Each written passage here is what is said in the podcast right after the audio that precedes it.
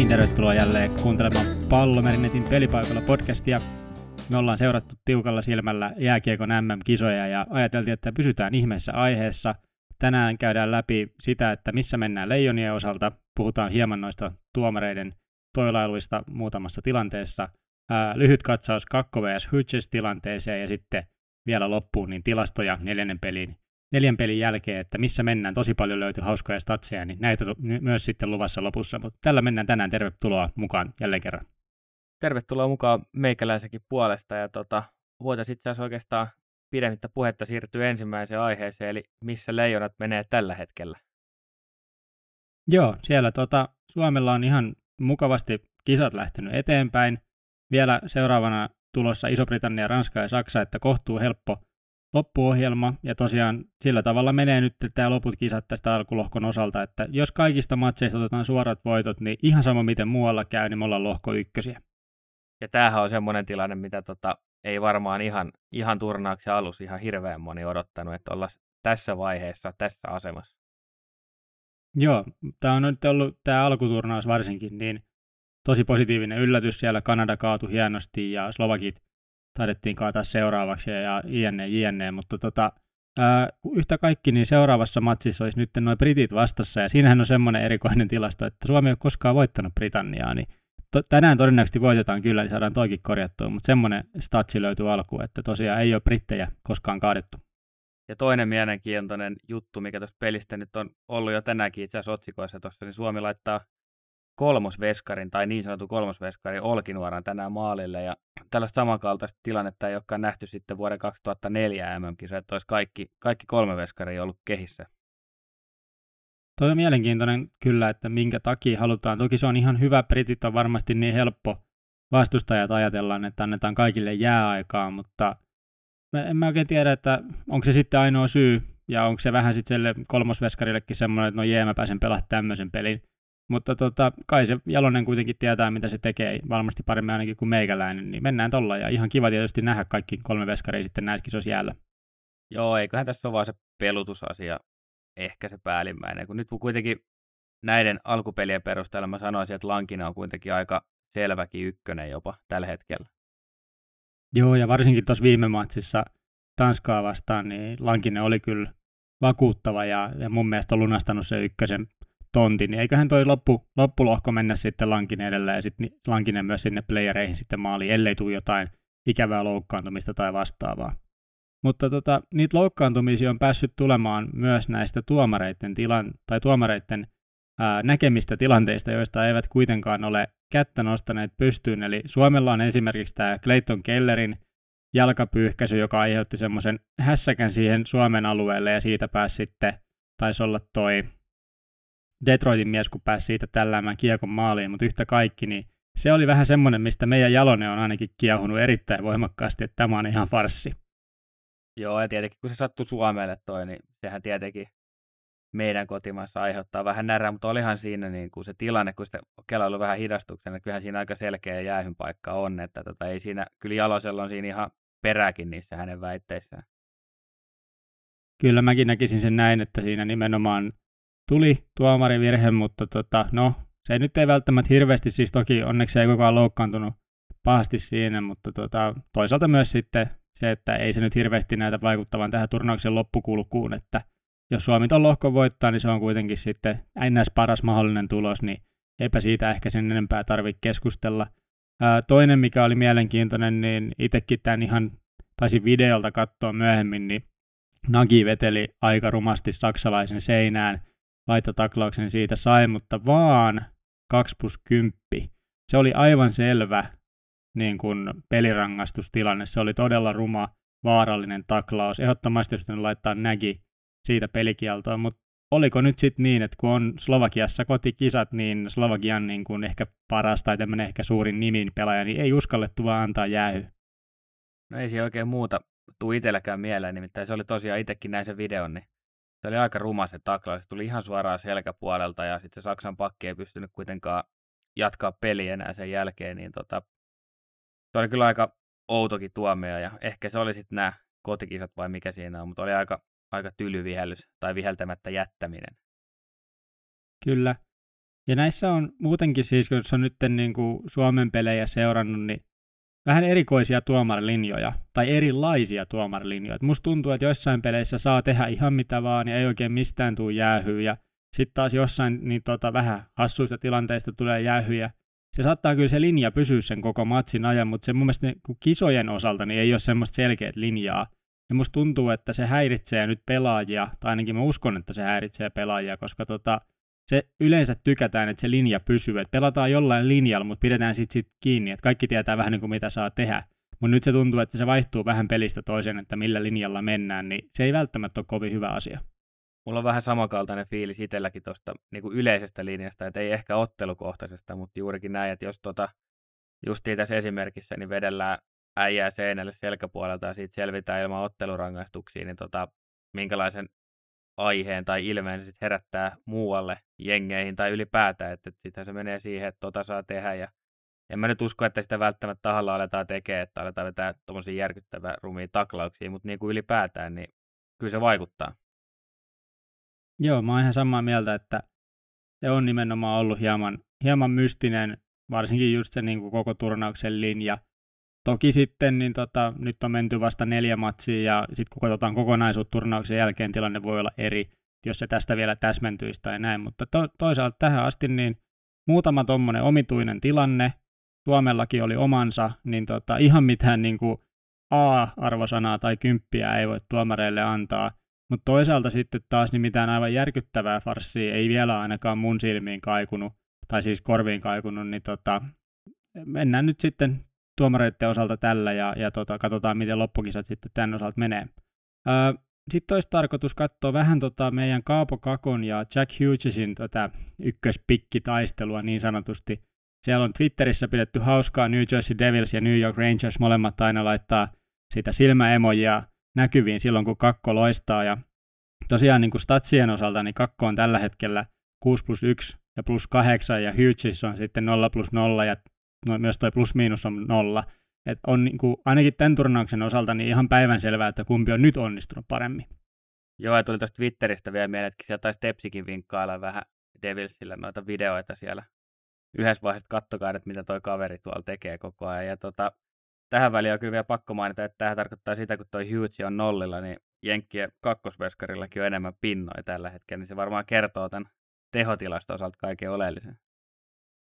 Joo, ja siis jotenkin se on, The Huge vaikuttaa mun mielestä, että se on varmaan hirveän potentiaalinen sitten tai jotain, mutta jotenkin se ei ole läheskään niin valmis pelaaja kuin mitä toi kakko on ollut. Et kakko on pyöritellyt peli ihan mieteen niin kuin sitä huvittaa, siellä tulee niin kuin, vähän niin kuin joka matsissa maaleja, okei yhdessä pelissä ei tullut, mutta keskimäärin näin, enemmänkin niin kuin tämmöinen dominoiva pelaaja. Ja sitten Hughes on ehkä vähän, voi olla toki hävinnytkin sinne Jenkkien kokoonpano, että ei sitten ole sitä kautta niin kuin noussut esiin. Mä muistan yhden tilanteen, jossa silloin oli ihan karmea tontti, mutta se pisti siitä yli. Että kyllä se niin kuin lähellä on käynyt, mutta voi olla nyt sitten, että kaveri on kuitenkin sitten vielä vasta niin kehittyvä, että se ei ole ihan päässyt sinne niin kuin omaan potentiaalinsa saavuttamaan, mutta kyllä näiden kisojen osalta niin tämä on todellakin niin kuin 6-0 tällä hetkellä Kakon osalta, että kumpi on niin kuin at the moment parempi pelaaja. Joo, samaa mieltä kyllä, tai eihän tästä voi olla eri mieltä, mutta tietenkin näiden kahden vertailu on jo pelipaikankin takia vähän haastavaa siinä mielessä, mutta tota, itselle tuli ehkä suurimpaan yllätyksen tässä kakko draamassa tai showssa, miksi sitä nyt voitaisiin kutsua, että kun mä, nyt, mä en ole hirveästi nähnyt kakon matseja niin kuin liikakaudella, nyt kun niitä on katsonut, niin mua yllätti eniten se, että miten hyvin se pystyy suojaa kiekkoa. Että en olisi ikinä odottanut, että se on ihan tolla, tolla tasolla, että se on niin oikeasti vaikea saada kiekko pois. Joo, se on ihan siis, mä en tiedä oliko se, kun ei ole just, harmi kun ei ole nyt vertailukohtaan sitä, että miten liikassa pelas.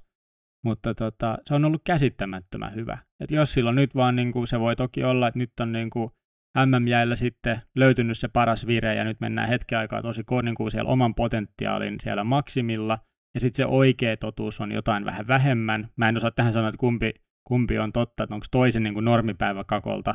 Mutta toisaalta nyt me on neljä päivää nähty tai neljä peliä nähty sitä, niin kyllä se tuntuu olevan siellä, niin kuin, että hänelle on ihan normaalia pelata tällä tasolla. Että se todella on noin hyvä, eikä se nyt vaan niin kuin suonen vedä tässä vaiheessa. Ja kyllä toi tekeminen on ollut pelistä toiseen kovalla tasolla. Ja sitten justiin se pistää niin kuin tavallisenkin, jos voidaan sanoa tavallisen katsojan silmään, mutta niin kuin sillä tavalla, että kun se on niin näkyvässä roolissa joka matsissa, niin pakostihan se niin kuin nousee esiin. Ja sen takia siitä puhutaankin niin kuin kaikkien keskuudessa, vaikka niin kuin ei urheilusta tietäisi yhtään mitään, sä katsoisit, olisit katsonut nyt eka kertaa elämässä kiekkoa tässä turnauksessa, sä silti voisit nimetä Kaapo Kakon Suomen parhaaksi pelaajaksi, mun mielestä. No ehdottomasti näin. Se on ollut niin poikkeuksellisen hyvä, että ansaitsee kyllä tuon parhaan pelaajan tittelin ihan ylivoimaisestikin vielä tässä vaiheessa. Mutta hyvä, siinä Kakko ja Hughes. Katsotaan, miten lopputurnauksessa käy ja voittaako Kakko jotain junioreiden ennätyksiä uusiksi tai pistepörssiä ja miten käy turnauksen niin offeissa. Mutta tuossa on nyt tuommoinen katsaus heidän osalta. Ja sitten olisi näitä tilastoja neljännen kierroksen jälkeen. Itse tykkään näistä tosi kovasti. Täällä on erittäin hauskoja yksittäisiä juttuja nostettu mukaan. Mutta aloitetaan katsojamääristä. Ää, nythän on kyseessä siis, että kisat pelataan Slovakiassa. Niin joku voisi veikata, että eniten katsojia on niin kuin Slovakian peleissä tai Slovakialla tai näin, mutta poikkeuksellisesti tällä hetkellä Tsekki johtaa tätä tilastoa. Eli niillä on keskimäärin 8981 katsojaa per matsi. Ää, ihan vertailukohtana Suomi 6,5 tonnia ja vähiten Tanska 4920. Niin tota, toi on mielenkiintoista, että tsekeillä nimenomaan on näissä Slovakikisoissa. Toki se on niin kuin, ymmärrän se sen syyn. Tsekit ja Slovakia on niin kuin vierekkäin. Et paljon käy niitä, mutta jännä, jännä tilasto toi, että nimenomaan Tsekin otteluissa on noinkin kova toi keskiarvo. Eikä sitten vaan vaikka se Slovakia. Joo, aika jännä sinänsä. Okei, tässä nyt tietenkin naapurimaa tai on lähellä ja muuta, Tsekkiä, Slovakia, joo, mutta tota, mulla on ainakin totta kai sellainen että aina kotikisoissa on eniten kotiyleisöä, eli, eli niin kuin, mulla oli ainakin, jos olisi pitänyt arvota, niin mä olisin totta kai heittänyt heti Slovakian tuohon. Joo, ja sitten tämä on tosi outo, että viime vuonna oli siis Tanskassa kisat, niin Slovakialla oli silloin 8633 se ottelukohtainen keskiarvo. Ja nyt näissä kotikisoissa 7427, joka on 1200 katsojaa vähemmän että niinku, mitä tapahtuu, minkä takia Slovakian niinku, omissa kisoissa ei käydä katsoa pelejä, mutta sitten Tanskassa käydään. Makes no sense. Kun taas sitten jos otetaan tuohon Ruotsi, jolla oli sitten viime kerralla vähän niin kuin naapurikisat, niillä oli tämä nämä tota, Tanska siinä kisoissa, ja, tai Tanskassa oli kisat, ja Ruotsilla oli siellä, niin 11 384 toi keskiarvo, eli lyö ihan laudalta nämä luvut. Mutta sitten kuitenkaan näissä kisoissa, missä niillä on 8235, niin tuossa näkee hirveän käpin nimenomaan sen niin kuin lähellä kotoa olevien kisojen eduksi. Mutta Slovakialla tämä heittää ihan niin kuin väärinpäin tämä homma, että ei tuossa ole mitään järkeä. Olisikohan Ruotsi sitten, kertooko siitä, että Ruotsissa ollaan innokkaampia kiekkofaneja. Olihan tuossa Slovakialla, niin onhan tässä ollut tietysti moninaisia vaiheita tässä viime vuosien aikana, että onkohan toi nyt toi Slovakian kiekko kokonaisuudessaan vähän siinä tilanteessa, että siellä on niin kuin vanhat starat, okei siellä on Nazi ja kumppanit vielä, osa niistä NS-kultasukupolvesta jäljellä, mutta olisikohan se niin, että siellä on noin uudet starat vasta tulossa tonne noin ja jengikin hakee vähän näkyvyyttä ja muuta siinä sitten tällä hetkellä. Siis varmasti, jos nyt lähtisi tutkia tarkemmin, niin voisi löytää jotain, että Slovakiassa on ehkä kääntynyt sitten urheilun seuraaminen vaikka jalkapallon, koripallon, lentopallon, jonkun muun lajin puolelle, kun taas sitten tämä lätkä. Mutta tuossa on tosi mielenkiintoinen toi tosiaan, että nyt kotikisoissa vähemmän jengiä kuin Tanskas pelatuissa kisoissa. Makes no sense, mutta tällä mennään. Hyvä. Sitten laukaisutilasto. Arvaa, mikä jengi on ampunut eniten. Sveitsi, 185 laukausta. Toki niillä oli helpot vastustajat Italia, Itävalta, Norja ja Latvia, mutta silti yl, niin kuin ylivoimaisesti eniten laukauksia nimenomaan Sveitsillä. Vähän jännä maa. No toi oli vähän itselle pieni yllätys siinä mielessä, että tota, olisin kyllä odottanut, että siellä olisi ollut vähän muita maita, mutta toki Sveitsillä oli ne helpot pelit, niin kuin sanoit, mutta onhan niitä helppoja pelejä ollut muillakin. Mutta että jos tämä nyt vertaillaan taas Suomeen tätä, niin esimerkiksi Suomella on tällä hetkellä 117 laukausta, niin tota, onhan siinä iso ero. No on, on siis melkein 80 laukausta käppiä tuossa ja sitten jos vertaa vielä tähän heikoimpaan nippuun, eli Italiaan, Italialla on 62 laukausta maaliin kohde. Eli niin kuin siinä on jo 120 ero niin kuin Sveitsin eduksi. Eli niin kuin tuntuu siltä, että Sveitsillä kyllä nyt ammutaan tosi paljon. Siellä on varmaan sellainen valmentaja, joka painottaa laukauksia tai pakkokin varmaan olla jotenkin siinä taktiikassa, että ammutaan vaan aina kun on paikka, mutta tosi paljon tulee joka tapauksessa vetoja. Sitten kun oli puhetta tästä Italiasta, niin Italia tosiaan 62 laukausta, mutta sitten mitä taas ammuttu heidän veskaa kohti, niin 224, eli 56 kertaa per ottelu, niin lentää Italian veskariin päin laukaus. Se on kyllä ihan järjetön määrä. No se on aika paljon ja sitten siinä tullaan taas siihen, kun ihmetellään torjuntaprosentteja veskareilla ja muuta, niin ei se ihme ole, että siellä Italian jätkät ei ole kuitenkaan heikompia, kun niitä koppeja tulee vain yksinkertaisesti niin paljon pelin aikana. Mutta tota, jos tässä nyt vertaillaan vähän taas Suomeen, niin Suomen sama lukema on toi 101 laukausta kohti maaliin. Ja sitten jos katsotaan, kello on tullut vähiten, niin Venäjä 80, niin Suomi on siinä niin kuin kärkikahinoissa kuitenkin. Kyllä, toki tässä näkyy se, että Suomi on pelannut tosi hyvin, toki pahoja maita vastaan. Venäjällä taas niin ei välttämättä ihan niin kauhean vaikea otteluita ole ollut, kun taas sitten totta kai Italia on niin kuin joka kerta ihan sillassa. Niin ne on niin kuin ihan ymmärrettävää, että mistä nämä statsit tulee, mutta ihan todella merkittäviä eroja voi neljänkin ottelun otannalla saada noihin aikaiseksi. Mutta sitten jos mennään eteenpäin näissä maalivahtihommissa, niin siellä on torjuntaprosentti. Ää, Sveitsi tosiaan dominoi laukauksien ampumista, mutta niin dominoi niiden veskarit myös tätä torjumista. Eli Sveitsin joukkueen maalivahtien yhteinen torjuntaprosentti on 97,78. Toi on erittäin korkea, ja se jakautuu niin, että Genoni ja Berra molemmat pelannut kaksi peliä, mutta Berra on tällä hetkellä vielä nollat taulussa, eli 2-0 peliä toki Italiaa ja Itävaltaa vastaan, että ei mitään ihan älytöntä, mutta tätä kautta sitten Berra johtaa tietysti myös tota maalivahtien torjuntaprosenttitilastoa sillä tasan sadalla. Joo, ja täytyy nyt muistaa, että ne pelit on ollut helppoja, mutta aina se helposti livahtaa se yksin tavalla tai toisella. Mutta tota heikoin, heikoin veskaripeli on ollut tällä hetkellä Norjalla, mikä sekin oli tavallaan ehkä pieni yllätys meikäläisellä, mutta siellä on torjuntaprosentit tällä hetkellä 83,78, eli tota, ei se ihme ole, että Norjalle ei ole oikein kulkenut tässä turnauksessa tuo peli. Joo, ei, ei vaikuta kyllä hyvältä ja ei, mä, mä en olisi missään vaiheessa pystynyt heittämään Norjaa viimeiseksi tässä. Että toki niin kuin Italia ja Iso-Britannia ja tällaiset olisi niin käynyt mielessä, mutta siellä oli tosiaan Norja viimeisenä. Öö, sitten jäähytilastot on myös totta kai, niistä on aina kiva kuulla, että kuka johtaa jäähykunkkuna-tilastoja ja näin. Öö, niin joukkuetasolla niin tsekit on ottanut eniten kakkosia. Niillä on 24 kahden minuutin jäähy. Se on mun mielestä aika yllätys, että Tsekillä on ollut aika kuumia matseja ilmeisesti, kun tuommoiset määrät jäähyjä on kuitenkin tuommoiselta niin sanotulta huippumaalta. No toi on kyllä todell- todellinen yllätys. Ja sitten kun aletaan vertaamaan niin kuin vähiten jäähyjä ottaneeseen jengiin, eli jenkkeihin, jotka on ottanut seitsemän kahden minuutin jäähyä, niin tuossa on kyllä niin kuin ihan, ihan kammottava ero. Ja tota, onhan Tsekki oli, oli vaikeuksissa muun muassa Latvian kanssa, mutta tässä on osa syy varmasti siihen, että noita jäähyjä on otettu kyllä ihan törkeä määrä. Suomi on tässä tilastossa ihan hyvin heti Jenkkien jälkeen tuo toiseksi viimeisenä. Tässä tapauksessa on hyvä, että ollaan toiseksi viimeisenä, nimittäin Suomi on ottanut vain 10 kahden minuutin jäähyä tähän mennessä. Kyllä. Ja sitten tota, jos katsotaan näitä niin kuin jäähyjä minuuteissa, eli kuinka monta minuuttia siellä boksissa on istuttu, niin tosiaan Jenkit 14, Suomi 20. Mutta sitten kun otetaan tämä minuuttimääräinen jäähyt, niin sitten Itävalta kiilaa ykköseksi, eli ne oli ihan tuossa tsekkien perässä myös niin kuin kappalemääräisesti, mutta siellä on otettu näitä ottelurangaistuksia kavereiden toimesta, niin siitähän lävättää aina mukava 25 minuuttia tauluun, niin semmoista on Itävallalla sitten syntynyt ja sitä kautta myös jäähykuningas ovat minuuteissa.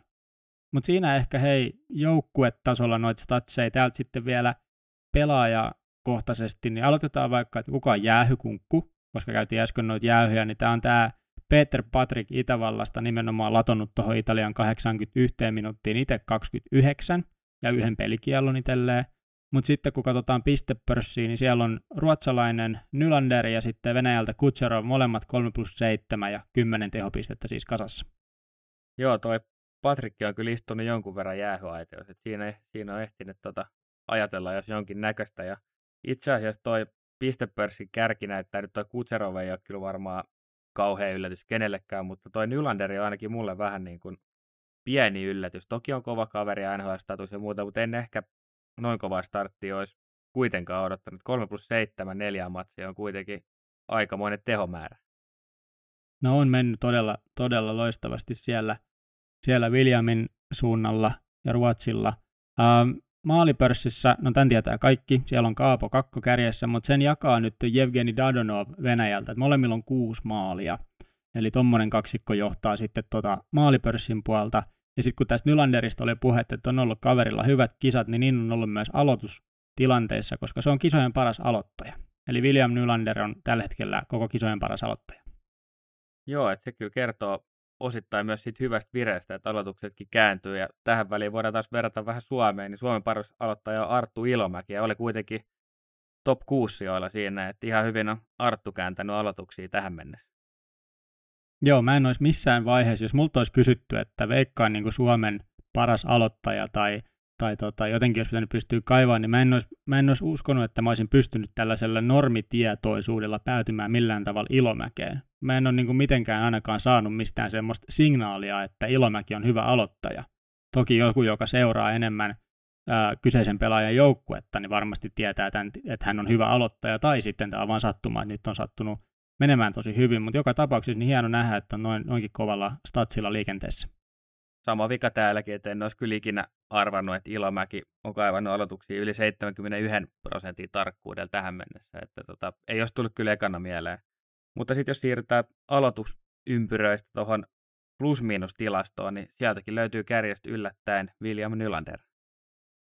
Joo, kaverilla on nyt niin kuin joka ikinen mahdollinen periaatteessa, missä voi pärjätä, niin on otettu haltuun. Eli, eli siellä aloitetaan parhaiten, ollaan paras plus-miinus-tilastossa ja sitten ollaan vielä pistepörssin kärjessä. Niin William Nylander on todella loistavassa vireessä tällä hetkellä.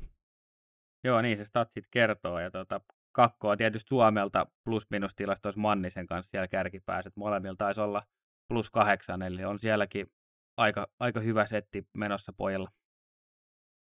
Kyllä.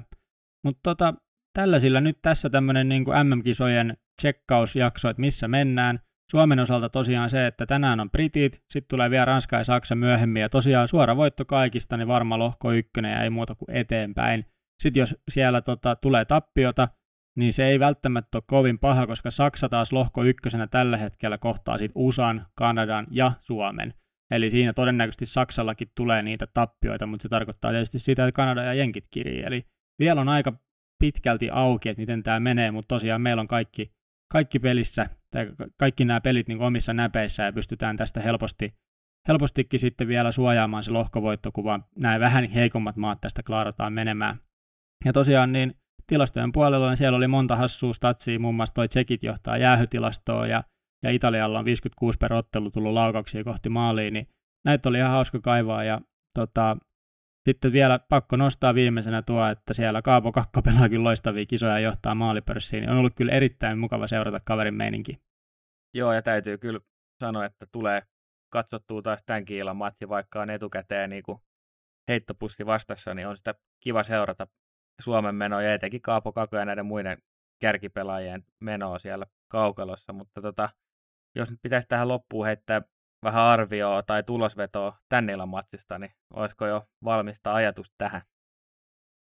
No mä kattelin sitä matsia sillä että voiko se olla niin, että siinä ei ihan niin hirveästi tule maaleja. Että Suomelle ei välttämättä tehdä yhtään, mutta tekeekö Suomi sitten kuitenkaan niin kuin mitään yhdeksää tai kahdeksaa maalia?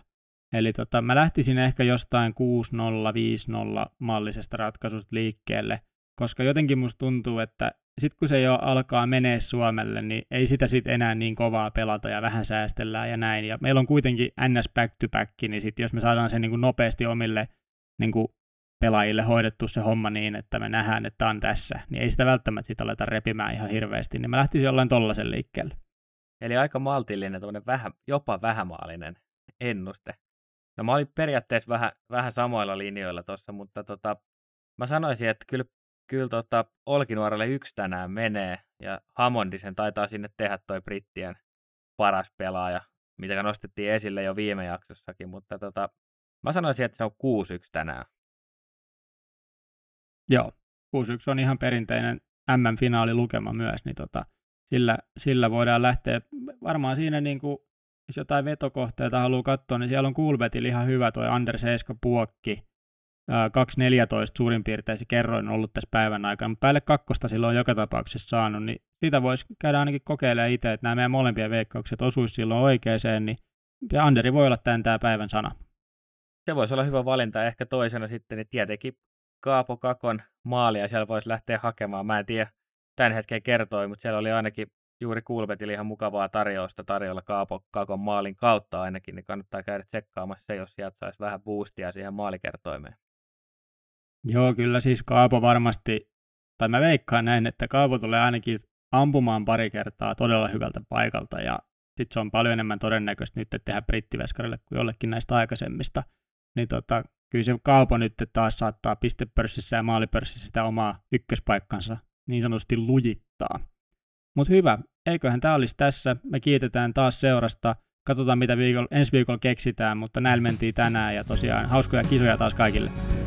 Hauskaa peliiltaa ja palataan asiaa taas ensi viikolla. Se on moro.